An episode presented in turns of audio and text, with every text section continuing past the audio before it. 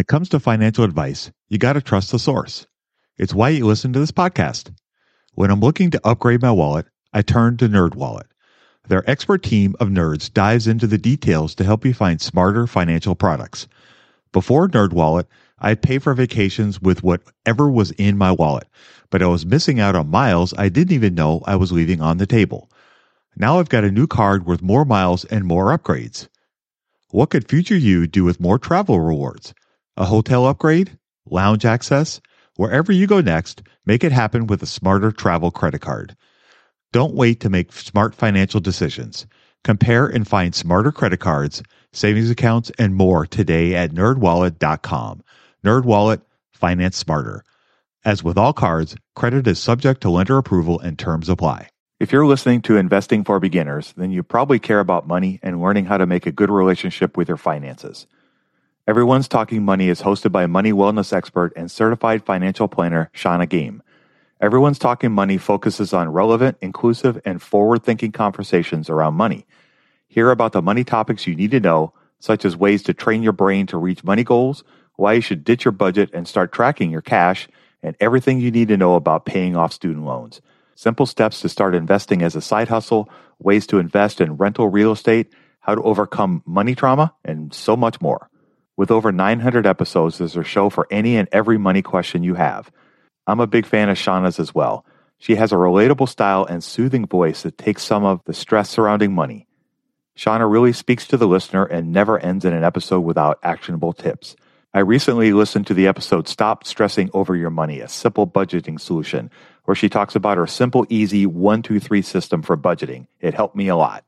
Are you ready to learn everything about money that no one has taught you? Do yourself a favor and subscribe to Everyone's Talking Money podcast on Apple Podcasts, Spotify, or wherever you listen to podcasts. Love this podcast because it crushes your dreams of getting rich quick. They actually got me into reading stats for anything. You're tuned in to the Investing for Beginners podcast, led by Andrew Sather and Dave Ahern. Step by step premium investing guidance for beginners. Your path to financial freedom starts now. Starts now.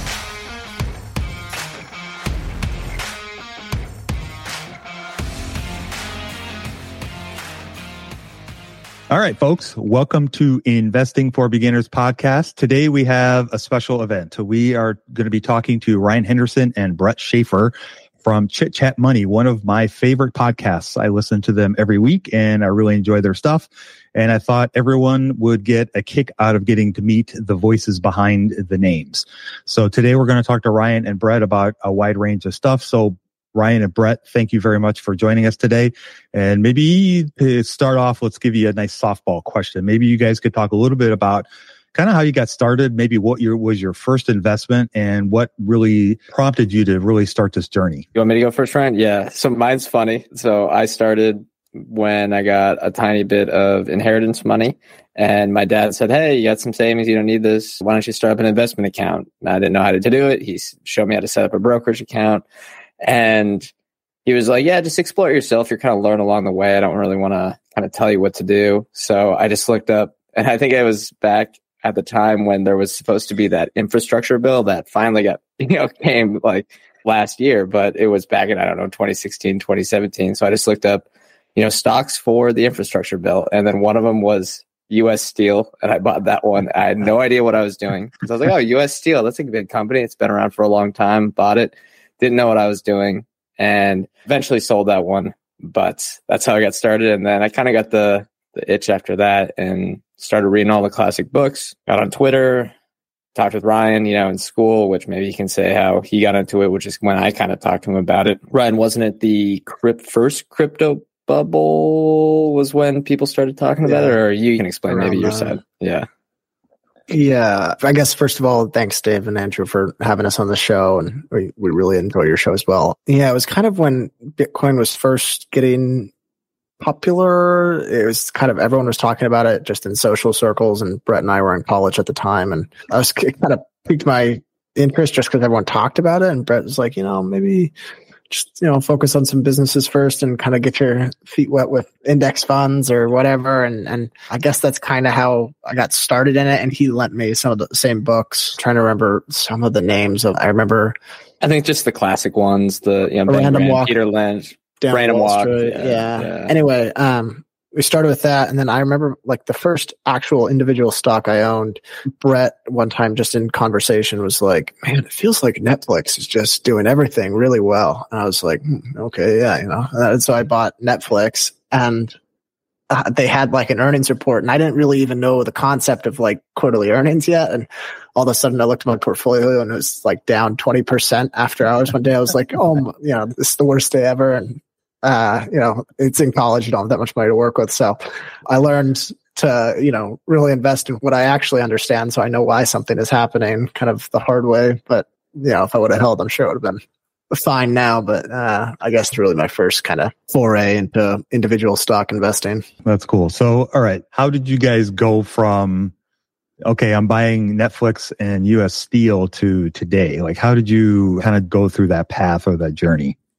Well, I can talk to it a little bit here and then Brett, you know, add anything on. The, uh, so as I think with most investors that are just starting, you know, the learning curve is pretty steep at the start, just kind of getting the basics in terms of not only understanding the financials, but just, you know, business concepts and, you know, really just a fundamental base for how things actually function in, in financial markets. And so all that that was pretty much the first two years. And that was kind of throughout college, I think, for Brett and I. And it was a lot of personal development. Not, it, you know, wasn't necessarily anything from the school that we were learning in particular, but just really those books that we talked about and kind of using those to get used to the terminology and kind of the nomenclature and all that stuff in finance. And then from there, we started to get better. And I think evolve. Our philosophy and our strategy has evolved over time. I think we've been doing it for what, five or six years now, kind of together.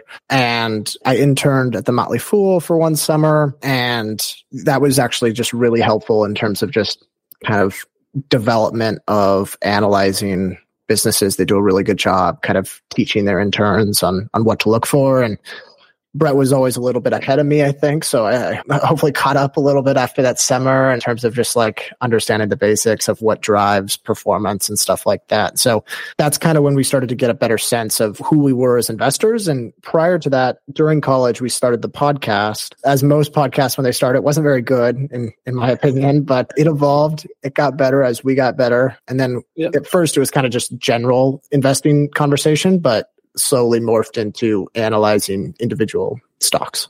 Yeah, it kind of turned into what we're doing now a little bit slowly over time. I think the reasons we did is one, I started listening to Motley Fool Money and reading some of their stuff, and I was like, hey, Motley Fool Money, you know, it's good, but it's I think at the time it was a different format. It was only once a week. I was like, I like this show, but I want something to listen to every day. And there wasn't that much out there at the time back in 2017. And we were thinking, you know, we got to learn the, we want to get into this industry and meet a bunch of new people throughout. And we're like, why don't we just start a show? It's probably going to be bad. It's going to have no listeners at the start, but we just kept grinding along on it. And now, yeah, we're here where we are today trying to kind of learn about businesses in public. Yeah. That last thing I'd add is starting the podcast really gave us good access to people we probably wouldn't have had access to. Just, it's not even that we had an audience or anything, but just it was a way for us to say, Hey, can we interview, you know, whoever it was that we were talking to? We just want to ask you some questions. We're starting a podcast. And, you know, if we didn't have a podcast, people would be like, uh, maybe not. But because we did, people would, you know, hear us out and answer some of our questions, which was really, I think, a good way for us to kind of learn from investors that we admired. Yeah, that makes a lot of sense. Uh, you know, for us, and well, for me in particular, I love it when we get to talk to other smart people because, you know, it just helps me become better. Just, you know, getting to listen to somebody like Toby Carlisle or Vitaliy Katsenelson and Nelson, and just being able to pick their brain and talk to them and get a sense of what it is that they do and how they do it is, you know, it's so encouraging and it's also makes you, you know, it can be humbling too. It can, you can make you realize how farther I still have to go. Uh, but you know, I think that's one of the things that I like about the investing game is that there's always something new to learn and there's always something, you know, that I guess you can, you know, improve upon And that's something that Andrew and I try to do, you know, in our own lives and try to help other people when they're listening to our show for sure. Oh yeah. It's an endless game. It is an endless game. Yeah, for sure. So I guess along those lines, then what are some things that maybe you struggled with at the beginning that if you could go back now and tell yourself six years later, Hey, what could I have done better then that you do now? Well, I think it's the one that either people get caught into two camps, I think, and they make the mistakes when they're younger. One, they go way too deep value and they go, Oh, I can't buy anything that has a PE above six. Or they go, I'm going to ignore valuation altogether. We leaned into the kind of the growth category, ignore valuation altogether. And that didn't really hurt us throughout kind of, you know, the 2020, 2021 period, but it did hurt us once that stuff kind of started to unwind and the stuff we've seen over the last couple of years. So I'd say that would be the biggest lesson is look, valuation might not matter for a couple of years and you might look good, but you do have to still underwrite something that makes sense based on the cash the company is going to generate versus the price you pay. And it might not play out for five to 10 years and it might not matter for a long, long time, as we saw with some of these companies, but eventually it will and it will humble you. Mm-hmm. Yeah, I think that's, I'd say the same thing where it's, I still think investors can overpay. I'm putting that in air quotes for a really high quality business and still be fine in the long run. But I think what we've gained over the years is an appreciation for how rare it is to find a truly high quality business. And it's not, you know, I think when, when interest rates were really low and it was easy for a lot of companies to kind of get access to new money, it made it, it kind of conflated pretty good businesses with the truly, truly high quality because a lot of them were kind of growing, but without any sort of a focus on costs. And as we've seen kind of in the last couple of years, as they started to rein in some of these costs, it's been difficult for certain businesses. And so I think over the years, especially the last two, we've really started to appreciate what the kind of characteristics are that we look for in a true compounding business. And finding ones that we think maybe they won't grow as fast as some of the businesses we were buying earlier on, but they'll grow at a good rate for a long time. And the, the growth and the profitability, it's all durable. That's kind of, I think we've maybe leaned more into that focus. Do you mind um, giving an example of one of those types of businesses? I like this idea of, you know, might not be the fastest growing company in the world, but maybe it has more durability than some of the other more exciting names? I think maybe one of the characteristics I've kind of started to appreciate more and more is uh, economies of scale. So the advantages that really scaled businesses develop over time. Like, okay, we've been looking at, we looked at Lowe's recently, the, the home improvement retailer, and they're just because of their size, today they get better rates from vendors, which allows them to have better margins than their mom and pop competitors or hardware stores, or they can pass through those cost savings to customers, which in turn steals more share. And they, it's kind of this virtuous cycle. And so maybe that, that's one that I'd call out is the economies of scale. And yeah, I got another, or did you have something to add? No, no, Brett, Neil. I would say one that is a clear example from our portfolio that's one that's done well for us is Dropbox, where look, when you ever talk to someone about Dropbox, they go, eh, that's pretty boring. They just kind of do, you know, the file management stuff. Isn't Google Drive going to kill them? And you look at the valuation, at least today, it's a little more expensive, but when we first bought, it's trading at, you know, depending on what valuation you use, maybe like 10 times earnings. They're buying back a bunch of stock. They're growing at maybe seven to 10% a year, depending on foreign exchange and depending on timing of price increases and blah, blah, blah, blah, blah. And look, the, that's going to add up if things continue in that direction and the valuation or the earnings multiple doesn't expand that's probably going to add up to maybe 12 15% returns which isn't crazy.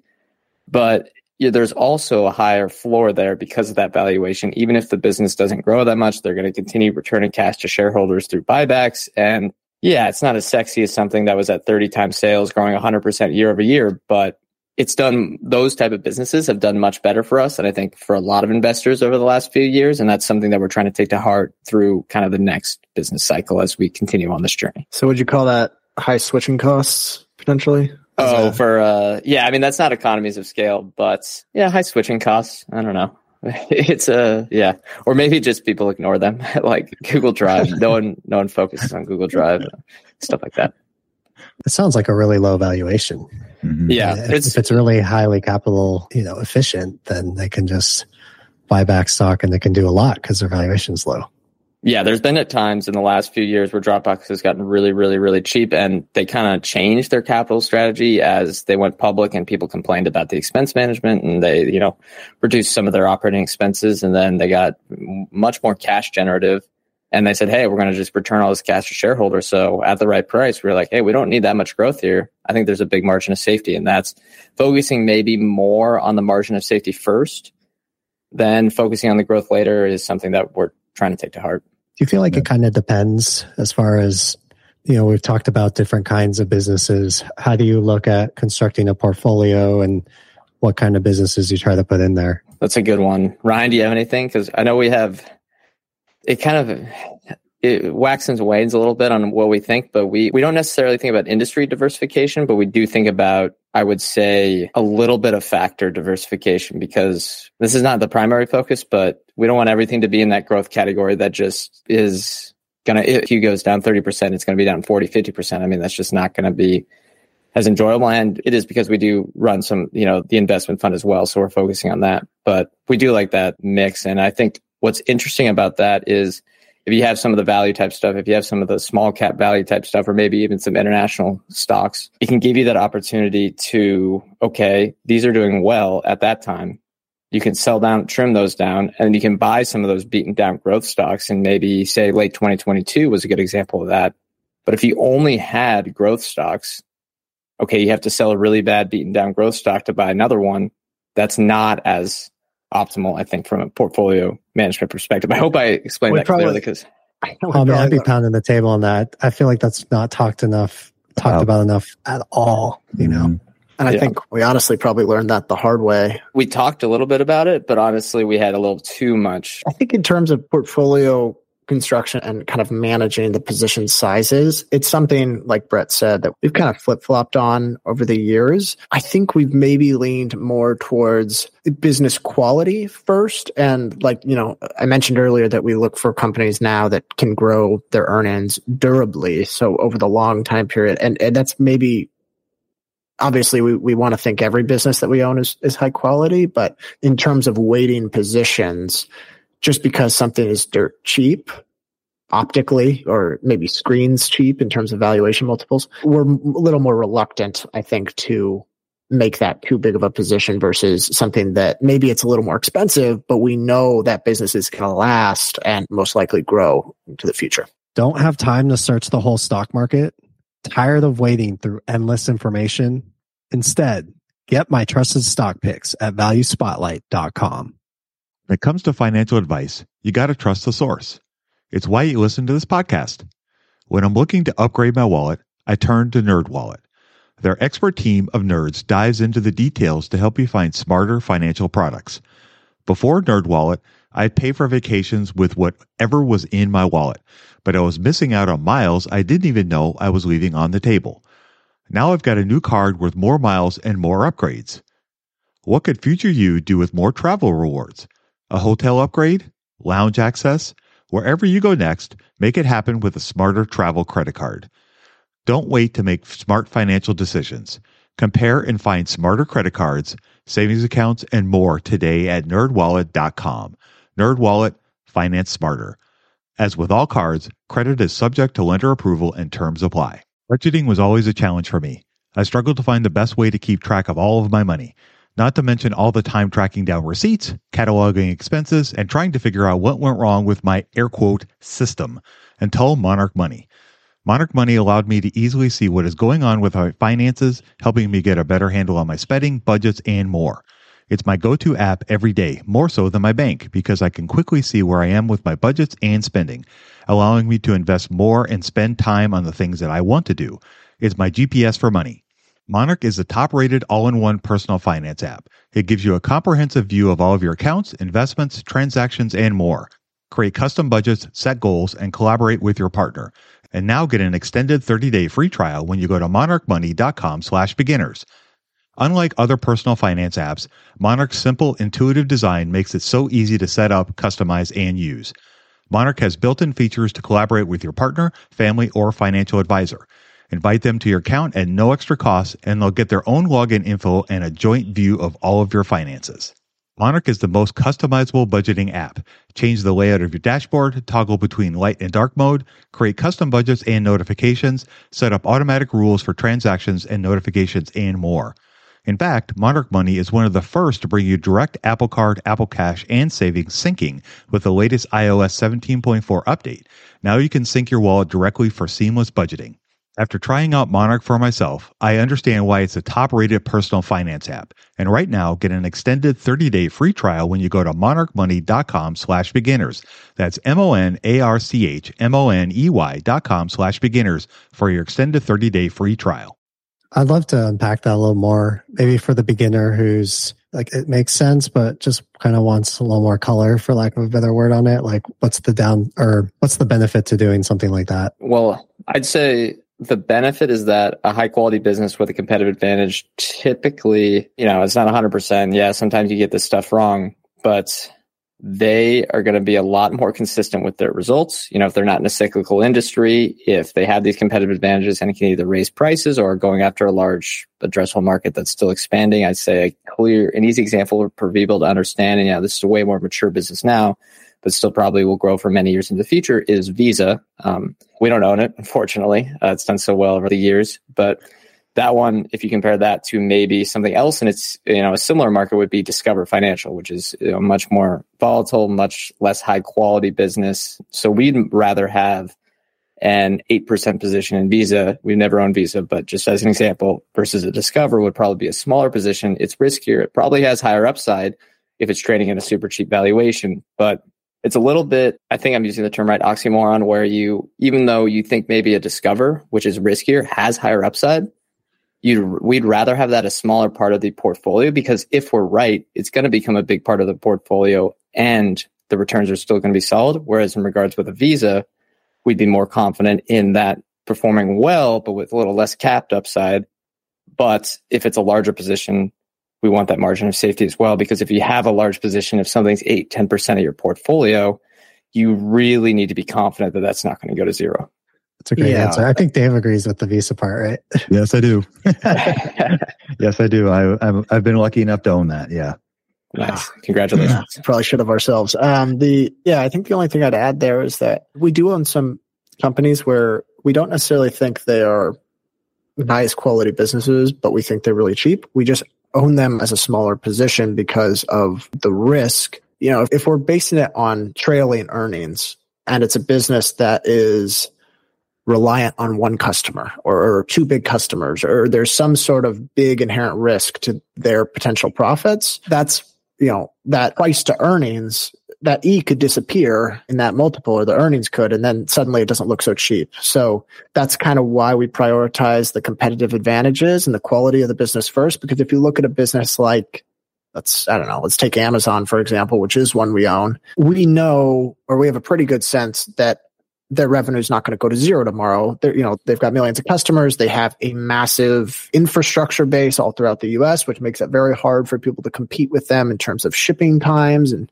it kind of, like I mentioned earlier, it's, it's this virtuous cycle that kind of compounds on itself and it, it provides faster shipping times, happier customers. Customers come back. That, you know, that additional revenue allows them to reinvest in more infrastructure and continuously build on it. Whereas so, so we just have a better sense that, okay, that's a really high quality business. I'd rather overpay for that, or hopefully I'm not overpaying, but pay a little more for that than the one where the earnings could be, you know, extremely volatile. And we'd be more comfortable making that a large position. Yeah. Yep. Makes sense. Those are good answers. And it sounds like there's a good emphasis on the whole risk reward thing, which kind of goes back to what you were saying with some of the earlier years where maybe when the growthier stuff was doing better, maybe there was a lot of focus on the reward part versus the risk part. And so on the flip side, if value's been doing good lately, you don't want to make the same mistake on the other yeah. end. Mm-hmm. So I, have, I, I like that, that kind of finding a balance. Any other thoughts on portfolio structure or how people can start to think about it as they're going through their portfolios? I'd yeah, say my recommendation for someone that's younger is the biggest mistake you can make, especially if you're just starting out as a beginner, is buying too many stocks. Because if you're younger, you're probably just building out the portfolio over time. And if you only have a few thousand bucks or you're, again, like, you know, really, you know, beginner there, buying 30, 40 stocks is going to be really hectic. It's going to be really confusing. It's going to be way harder to follow. I, I think it's much better to just buy like, you know, eight or 10 and then build it out over time if you feel like you need more companies because you're going to be diversified if you have probably 10 to 15 companies and, and they're not like all the same, like 10 electric vehicle stocks or something like that. You're going to be fairly well enough diversified. But, you know, it's just at the start, like I've seen plenty of people go like, oh yeah, I bought this, this, this, this, this. I just think that makes it a lot more stressful and confusing. Yeah, the, I think Brett raises a good point, which is the best way to really learn about businesses and what drives performance of stocks over time is to actually, I think, get your feet wet a little bit and be an owner. And that, you know, don't put all your eggs in one basket, but buy some stocks, read their annual reports, read what the CEO, maybe he writes a letter to shareholders and really kind of be along for the ride. And that's probably going to give you your best kind of learning curve or learning experience because you get a sense of that's the best way, in my opinion, to get a sense of do I trust this management team? Which at the end of the day, that's probably the biggest thing is are they taking your capital and allocating it reasonably well or, or, do they seem honest and like they're doing what they think is best so i think the best way to do that is to really be a shareholder you can watch from the sidelines but I don't think you get as good of an experience in terms of understanding the business and learning about it, doing it that way.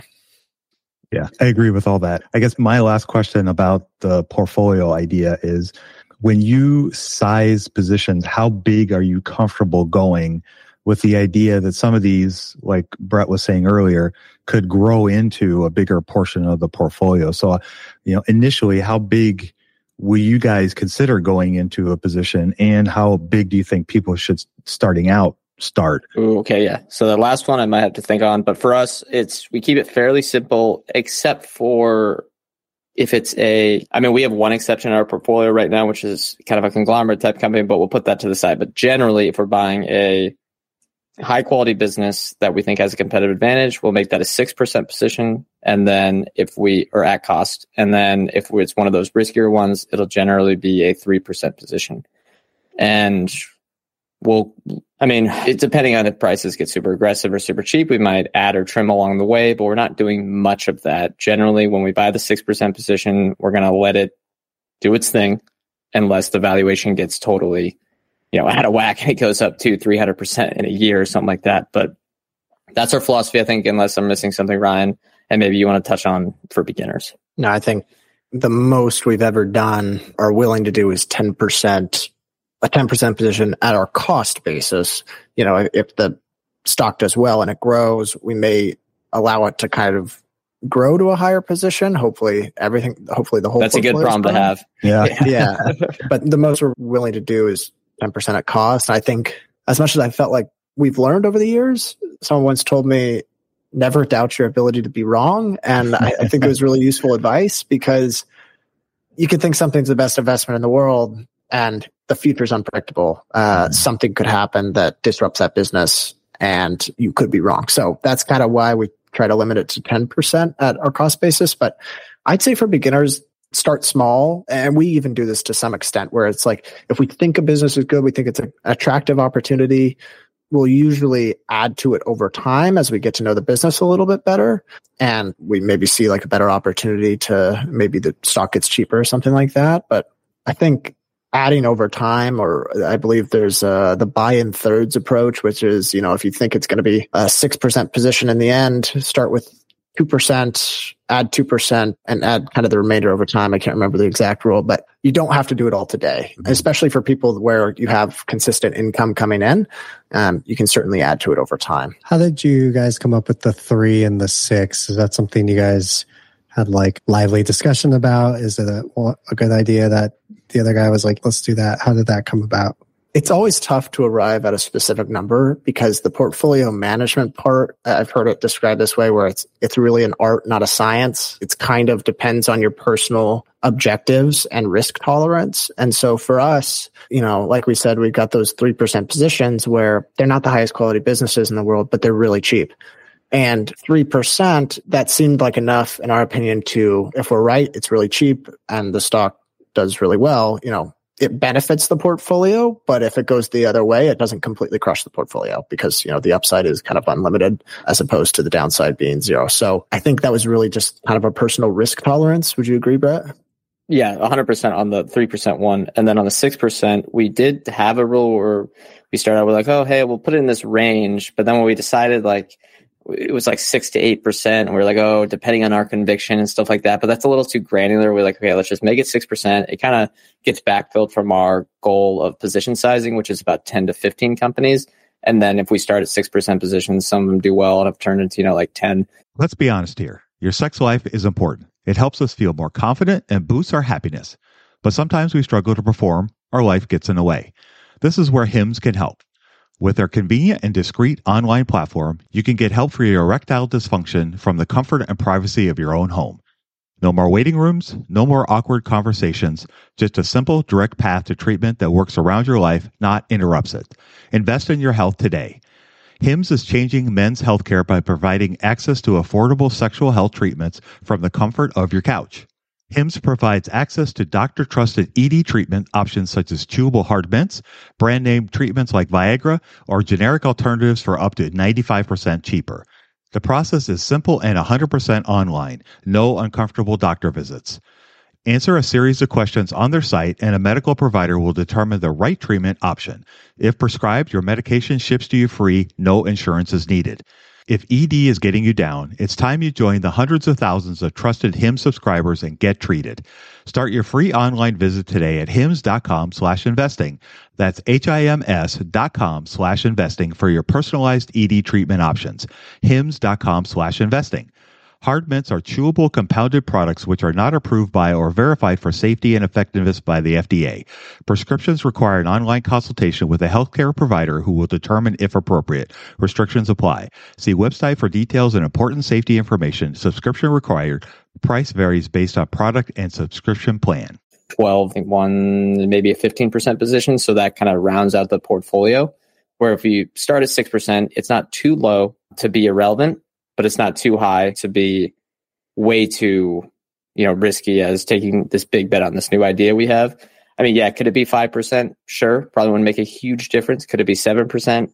Sure. Probably wouldn't make a huge difference, but I think it's keeping consistent. You know, we think that's something that's not going to really affect the returns too much over the long term. And the most important thing for us is if we have the good idea to make sure that if it goes up or down, we're just holding through that idea. If we bought at the right price, we're confident in it, and we're just going to let the business results speak for themselves. Uh, we found there's always a little bit of recency bias. Whenever you buy something new, you, you always think like it's a better opportunity than the stuff you own, maybe. And so forcing ourselves to make it that position size where it's equal to everything else kind of, I think, prevents us from doing stupid things. So maybe it's for simplicity purposes as well.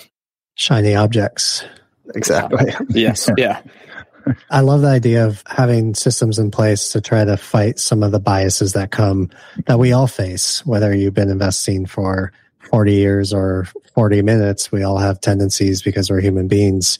Are there other things that you guys have done, maybe consciously or subconsciously, that helps you fight against the different biases that we all face as investors? Well, I think, I don't know if this may be trying to fight the biases, but every two weeks we do we force rank our each individually force rank the companies that we own kind of blindly and do it individually and then we have a call and discuss why we ranked it there. And sometimes you know it might not change from every two weeks but if it does we try to say like hey look what are you thinking of? The other person asks like hey what are you thinking of? Why why is that so low? And i'd be like or, you know it could be what you know ryan talking to me like hey you lowered whatever x company in the rankings this week why was that? I didn't see anything change with the business. Maybe the stock was down 20%. You know, the stock price could be talking to you. So we try to have a little bit of back and forth there where we are trying to help each other because it's a lot easier to see the biases in others uh, than it is in yourself. So I think that's something we try to do. I think the bi-weekly ranking things we do is very helpful for fleshing out those feelings and those biases that may be coming up. Yeah, and I think maybe a takeaway for beginners here is to build a sounding board, build a community of people that you can run ideas by. And maybe it's just one other person. But the fact that Brett and I have to essentially get approval for portfolio changes in our Arch Capital fund, it forces us to really think through our decisions because You know, if I if I really want to buy something, I can't just do it on a whim. I got to write it out and I got to convince Brett that it's worth allocating money to. Now, maybe it doesn't need to be that in depth, but just have someone that you could say, you know, I'm liking this company. What do you think about it? Or, you know, I'm thinking about selling this stock because something happened. Do you think it's the right decision? And that's basically what we're doing every two weeks with companies we own. And we don't try to be that active in terms of buying and selling, but just discussing, uh, I think is always helpful. Yeah. And I would add on if you don't have anyone talk with stocks with at the moment, I would just write it down yourself. It's pretty easy. We found this when we've forgotten to write down stuff that we've done is you totally can have different memories about what happened. And mm-hmm. if you go back a year, you're like, oh, I bought this for X reasons. And then you look back at your journal and you're like, oh, wait, actually, I thought this. And I think if you don't have someone to talk to, just writing writing down your thoughts, it could just be one sentence like I bought X stock because blank, comma, blank, comma, blank. And it'll I think it's very helpful. I agree. I think journaling or writing things down is super helpful because we all think that we remember everything and our decisions correctly. But Twitter can be a very good tool for that. And it can also be quite humbling because if you look at something and you go, Oh, I actually said that a year and a half ago. Oops. Yeah, um, and the, the stock's down sixty percent. You're like, oh, okay, right. well, I guess I was a little confident there. Yeah, yep, yep. You know, I think you know something like that could be helpful too if you're looking to you know maybe power rank your portfolio and you don't have somebody to share it with. You could use something like an Instagram or Twitter to just post it out there, and people you know so people will respond and give you feedback on that. That could be helpful. And if you put PayPal as part of your portfolio, it may not be very helpful, but that's okay. Yeah. Sounds like a personal experience again. Yep, yep, a little bit. yep, a little bit. I had a bunch of people pestering me to I don't really talk about my portfolio much. And so they were pestering me about it. And so I posted it and then everybody was like, seven percent for PayPal? What are you nuts? And I'm like, yeah, okay. Just chill out. anyway, um, yeah, personal problem. A question that I kind of come back to is so you guys are running between 10 to 15 companies in your portfolio, and then you kind of do these rankings. So how do you maintain maintenance or knowledge of what's going on with your companies? Like what kind of work do you do behind the scenes of not buying things? Because you're not just, you know, watching Netflix and going to the beach. You know i'm sure you're you know working on those companies. So what does that look like for you guys? Yeah it's pretty standard i would say. We try not to overload with information because i think a lot of times if we come up with you know mention those biases again if you read too much about a company you can convince yourself that anything is the greatest investment ever but the basic things that we do every quarter are you know read through all the earnings information read through the conference call read through the sec filing and then we have specific metrics that we're looking for for each company. You know, basic one would be for most companies, we're looking at shares outstanding, we're looking at their revenue growth, and then there could be specific KPIs like total users, I don't know, listings on Airbnb or something like that. We're tracking those. And one thing we like to do, which I think is very helpful, I, I enjoy this a lot, is make it into a visual. So just turn it into an easy graph usually just a bar graph. And when you look at it, you can say, oh, wait, there was a material change over the last couple years here. That's basically all we do. And then when we're reading up on something, there could be like a specific, you know, podcast that the CEO did, or there could be a investment conference that one of the executives went to. We're always trying to take notes on that. So we just have a note sheet that runs in its chronological order. You just say what date it was and basically just take notes on it. We just do it in bullet points and that's how, that's how we keep up with stuff. And then most of the other time we're trying to look at other companies to, you know, hopefully keep a, a good competition going within the portfolio and find something to replace them. And because I think an important thing is, and sometimes it can get unhelpful to focus on this too much because you don't want to have the portfolio turning over every, you know, month or something like that. But trying to up level your portfolio constantly, I think is a good, you know, North Star to have. That can be something that is really a never ending process. Yeah, totally agree. And can you guys hear me okay? Yep. Okay. The other thing we do that I think really helps us maybe not get, I think a lot of, when we were first starting, we would research a company and you'd spend so much time researching that you're like, well, now, you know, I got to make a decision now. And, you know, once you're a month into reading about a company, it kind of feels like a waste to, to not buy it. What we do with our podcast is we have our not so deep dive each week, which is we basically just have a sheet of paper. I think whether it's weekly or monthly, everyone, this is a useful exercise to just have different things you're looking for. So what does the business do? What's the management team like? What do you think the, you know, the, the upside is here or something, you know, have a, a different che- sort of a checklist. and just do a different company once a week or once a month. We do it weekly for that show. And it helps us not get that bias where you've done the research on that one company for so long that you feel like you have to buy it because you're looking at a bunch of different companies constantly. And it's just that repetition. It's the practice of seeing different businesses and you get a better understanding of financial markets as a whole doing that. And it kind of gives you a better sense of what's a better opportunity. And then kind of at the end of the week, or at the end of a show, sometimes we know pretty early on whether something's not going to work out or not, but it's kind of a filter for us to say, is this interesting? Is this something we want to look at a little deeper after it kind of goes, goes through our checklist? And so I think having, visiting a new company once a month, once a week, whatever it is, and just going through a simple checklist is, is a helpful uh, exercise for any investor. Yeah, one thing to add on to for a beginner, if you look at 10 stocks or you research 10 stocks, you might do in-depth research, you might just do some basic research and you buy five of them, you're buying 50% of the companies that you buy, but, or that you research. But if you research 300 stocks, and I hope, I don't know if I can do the mental math in my head here, and you only buy five of them, that's a way lower percentage, right? So yeah, what would that be? Like 1.5%, something way, like that? Way lower. Way lower. 1.66, I think.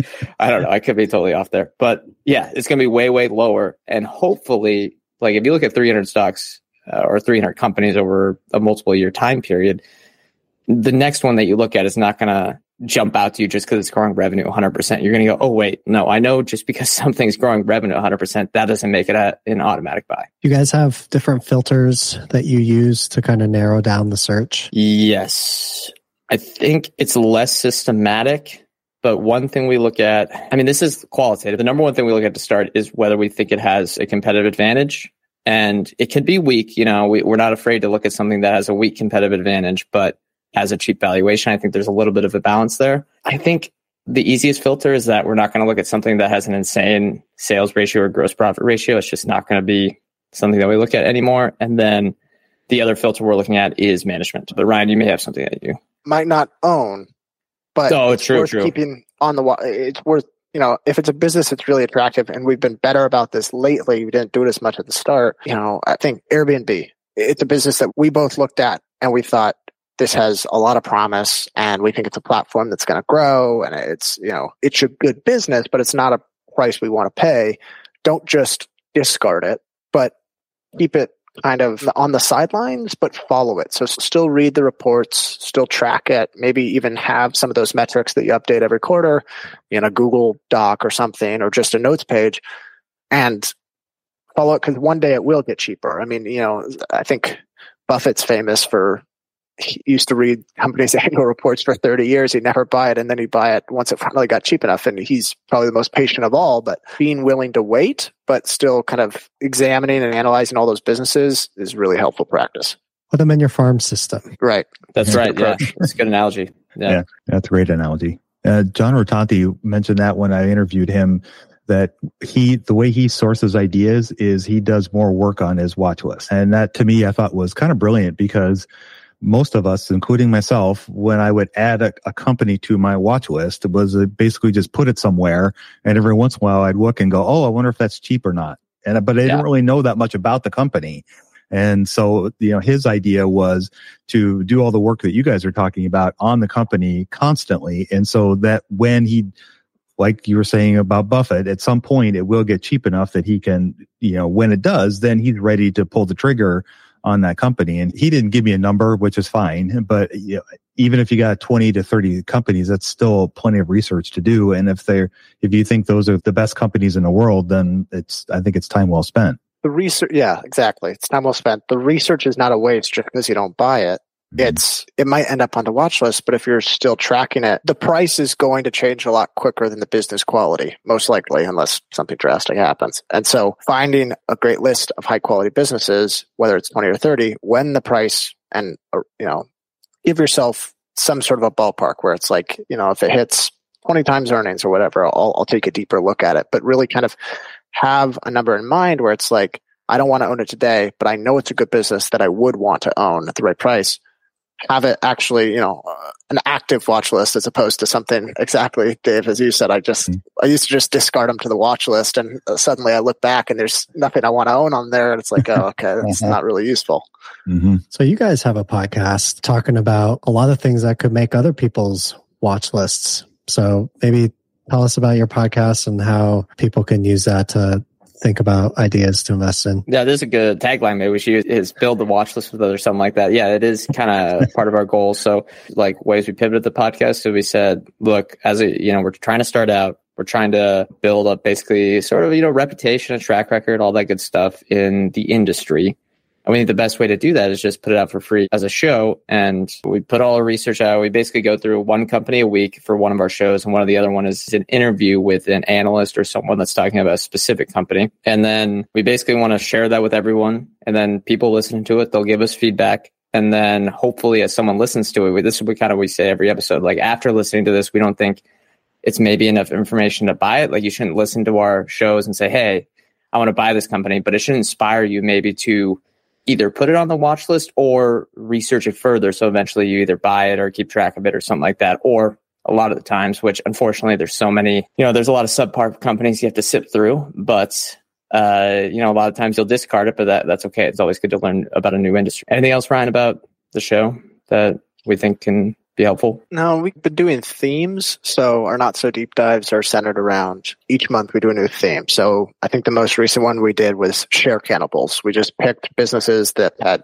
repurchased a lot of their stock over the years. And each one of those I found really exciting and attractive. We'd probably get those are ones that actually went onto the real watch list, not the discard watch list. And then there was another theme where we did fallen angels. And I got to say, a lot of those were not anywhere near anything I'd want to touch. But it's a helpful looking at good businesses is really helpful, but sometimes looking at bad businesses can be helpful too, because you realize the kind of characteristics that you don't want to have in your portfolio. And, and some of that is kind of whether it's dishonesty from management or, or changing your moving the goalposts over the years in terms of objectives from the company, that kind of thing. I think that's one of the benefits of our show is that you get or listeners have told us that they enjoy the candor in terms of we're not always going to be positive about a business, but it's at least useful to look at it and say, you know, what went wrong here? Can you identify that in other businesses in the future? That's hopefully the goal. Yeah, and then some of the themes are more specific to sectors. So we'll do like fintech, or this month we're doing airlines, or we've done dating apps. Which luckily there was four companies that were public. There's only four uh, that could cover a month. But I think it's really helpful when, like, if you're, I mean, tying it back to the beginners aspect, looking at one specific industry and kind of trying to get good at learning it. That can be a great entry point because looking at all the different sectors can be overwhelming. So, and it can be much easier to understand, you know, what's a good business in that industry, what's you know what management teams are kind of saying stuff that's different and maybe in a good way or maybe in a bad way because if you look from like one week you study this airline one week you study this other one you're like okay what is this management team saying? What's the other one saying? And if it's completely different things okay why? And like you can investigate for it it's, it's very fascinating that way and i think it'd be helpful for as a learning process. Totally agree. Yeah mm-hmm. truthfully that's what i use it for. It's just you know to learn about the businesses that you guys are talking about because it gives me 45 minutes to an hour's worth of information about a company that I may or may not know about.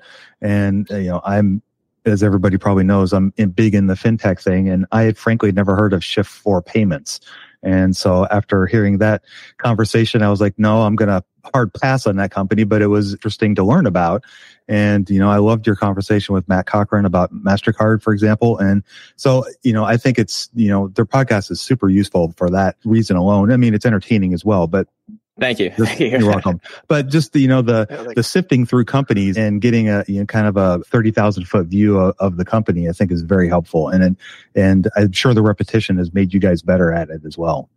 Yeah, I think like sticking to the schedule. Some weeks you're like, uh, I don't know, like you're a little less motivated than others, as everyone is. But I think seeing that schedule over time, you build that. Like you can use it when you're studying other companies. Like if you're studying a new business and you go, oh, this reminds me of these qualities of this business that went up 100x. You know, the, the stock went up 100x, or it reminds me of this industry where it's highly cyclical and it might be risky to buy something that's at five times earnings. So I think it can be really helpful that way. And it's it's one of those where when you start out, you don't feel the momentum going, but like three, four years later, I feel like I know a lot more industries and there's still a long way to go. I mean, it's, it's a, there's so much stuff to learn about investing, but it, the momentum builds and it's slow, but once you get a year in or something like that, it can be extremely helpful.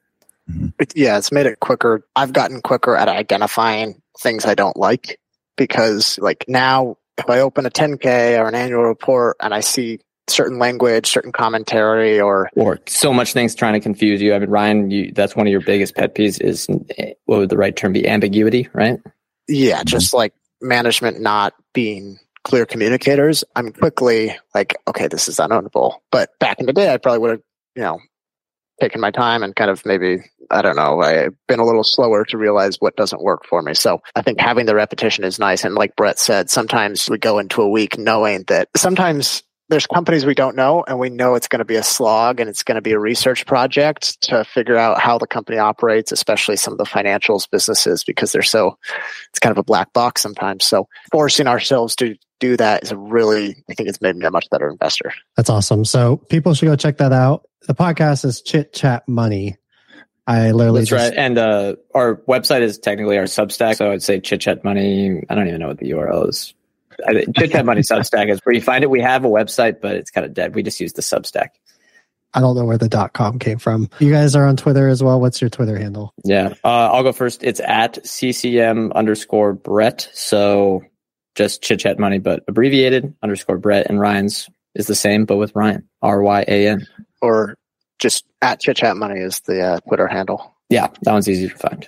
Awesome. Awesome. Well, guys, thank you very much both for joining us today, all the way from sunny Seattle. This has been a lot of fun, and I know our listeners will get a lot of enjoyment as well as knowledge from everything you guys shared and check out their podcast and check out the Twitter handles. They're great follows. They drop a lot of knowledge on Twitter and it's great. So, and the podcast is fantastic too. It's one of my top listens. So I strongly, strongly encourage you guys to go check it out. So with that, we will go ahead and sign us off. You guys go out there and invest with a margin of safety, emphasis on the safety. Have a great week and we'll talk to y'all next week. We hope you enjoyed this content. Seven Steps to Understanding the Stock Market shows you precisely how to break down the numbers in an engaging and readable way with real life examples. Get access today at stockmarketpdf.com. Until next time, have a prosperous day. The information contained is for general information and educational purposes only. It is not intended for a substitute for legal, commercial, and or financial advice from a licensed professional. Review our full disclaimer at einvestingforbeginners.com. It's time for today's Lucky Land horoscope with Victoria Cash. Life's gotten mundane, so shake up the daily routine and be adventurous with a trip to Lucky Land. You know what they say. Your chance to win starts with a spin. So go to LuckyLandSlots.com to play over 100 social casino-style games for free for your chance to redeem some serious prizes. Get lucky today at LuckyLandSlots.com. Available to players in the U.S., excluding Washington and Michigan. No purchase necessary. VGW Group. Void where prohibited by law. 18 plus. Terms and conditions apply. Hello, it is Ryan, and I was on a flight the other day playing one of my favorite social spin slot games on ChumbaCasino.com. I looked over the person sitting next to me, and you know what they were doing? They were also playing Chumba Casino. Coincidence? I think not. Everybody's loving having fun with it. Chumba Casino is home to hundreds of casino-style games that you can play for free anytime, anywhere even at 30,000 feet. So sign up now at ChumbaCasino.com to claim your free welcome bonus. That's ChumbaCasino.com and live the Chumba life. No purchase necessary. VGW. Void were prohibited by law. See terms and conditions. 18 plus.